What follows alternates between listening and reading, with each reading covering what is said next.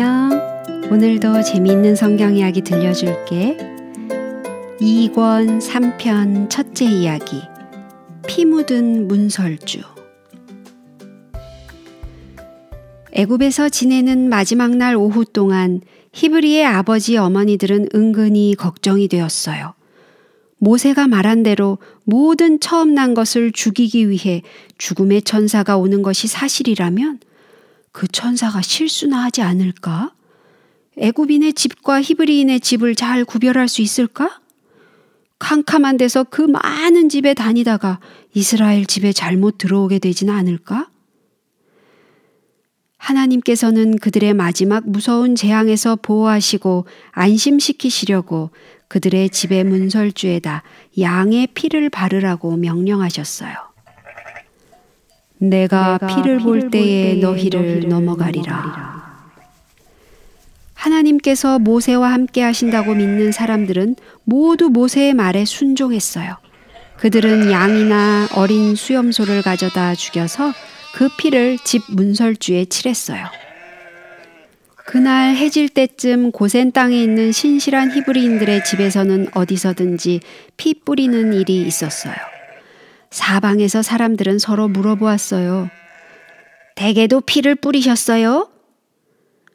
그리고 문설주에 피가 보이지 않는 집이 있기라도 하면 이웃 사람들이 와서 문을 두드리고 피 바르는 것을 잊으면 안 됩니다. 하고 외쳤어요. 한 손에 양피 그릇을 들고 다른 손에 우슬초 묶음을 든 아버지가 왼쪽과 오른쪽 문설주에 피를 바를 때 모든 식구들이 밖에 나와 서 있는 모습은 정말 볼만한 것이었어요. 어느 집이고 제일 흥미있게 바라보는 구경꾼은 목숨이 위태로운 마다들이었어요. 피 뿌리는 일이 다 맞춰져야 마다들은 안심이 되었어요. 이렇게 말하는 사람도 있었을 거예요. 아니 도대체 왜 문설주에다 피를 뿌려야 되는 거야? 그걸 바른다고 우리에게 이려올 게뭐 있나? 그렇지만 그런 사람들도 하나님의 명령을 따르지 않는 것이 얼마나 위험하다는 것을 곧 깨닫게 되었어요. 이스라엘 백성이 애굽을 떠나기 전날 밤에 수없이 많은 양들이 죽임을 당하지 않으면 안 되었어요. 그 양은 모두 세상 죄를 지고 가는 하나님의 어린 양 예수님을 나타냈어요. 문설주 위에 뿌려진 피는 모든 죄악에서 우리를 깨끗하게 하시기 위해 흘리신 예수님의 피를 나타냈어요. 우리도 애굽에 있던 이스라엘 백성들처럼 하나님의 말씀을 순종하고 예수님을 구주로 받아들이면, 즉, 우리 마음의 문설주에 예수님의 피를 바르면 그분은 우리의 죄를 용서하시고 심판날에 우리를 그냥 넘어가실 거예요.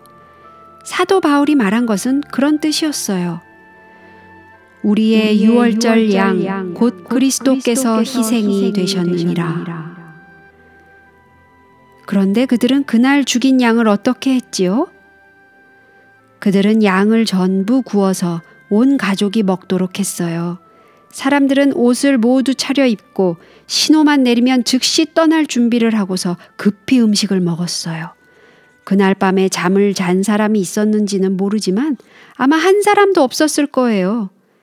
애굽 사람들이야 한두 시간 잠잔 사람이 있었겠지만 히브리 사람들은 잠을 잘 수가 없었을 거예요.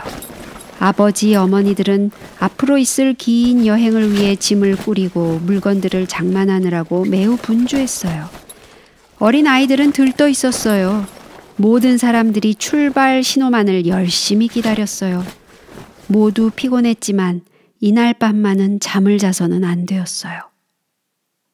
갑자기 소름 끼치는 비명 소리가 밤하늘을 울렸어요. 애굽 땅 사방에서 겁에 질린 여자들의 비명 소리가 수많은 사람들의 울부짖음 속에 섞여 들려왔어요. 마다들의 죽음을 슬퍼하는 울음소리였어요. 그렇게 많은 히브리인들의 아기들을 죽인 애굽 사람들이 자식을 잃는 슬픔을 맛보게 된 것이었어요. 밤중에 여호와께서 애굽 땅에서 모든 처음 난 것, 곧 위에 앉은 바로의 장자로부터 옥에 갇힌 사람의 장자까지와 생축에 처음 난 것을 다 지셨더라. 이것은 지금까지 있었던 재앙 중에서 제일 끔찍한 마지막 재앙이었어요. 바로는 드디어 무릎을 꿇고야 말았어요. 성경에는 이렇게 기록되었어요. 그 밤에 바로와 모든 신하와 모든 애굽 사람이 일어나고 애굽에 큰 호곡이 있었으니 이는 그 나라에 사망치 아니한 집이 하나도 없었음이더라. 밤에 바로가 모세와 아론을 불러 이르되 너희와 이스라엘 자손은 일어나 내 백성 가운데서 떠나서 너희의 말대로 가서 여호와를 섬기며 너희의 말대로 너희의 양도 소도 몰아가라. 애굽 사람들은 더 이상 히브리인들을 붙잡아 두고 싶은 욕심이 없었어요. 당장이라도 그들이 떠나주기를 바라는 마음뿐이었어요. 그들은 백성을 재촉해서 그 땅에서 얼른 내보내려고 했어요.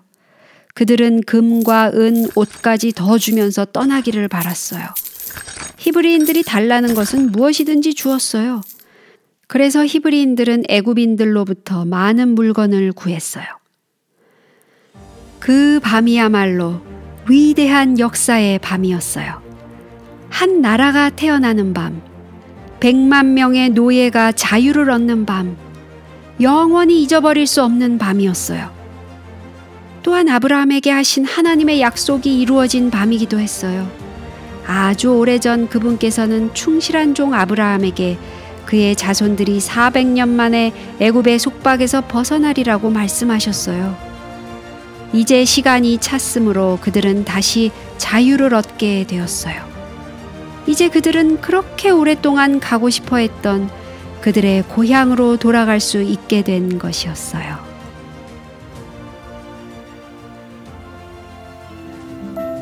오늘 이야기는 여기까지야.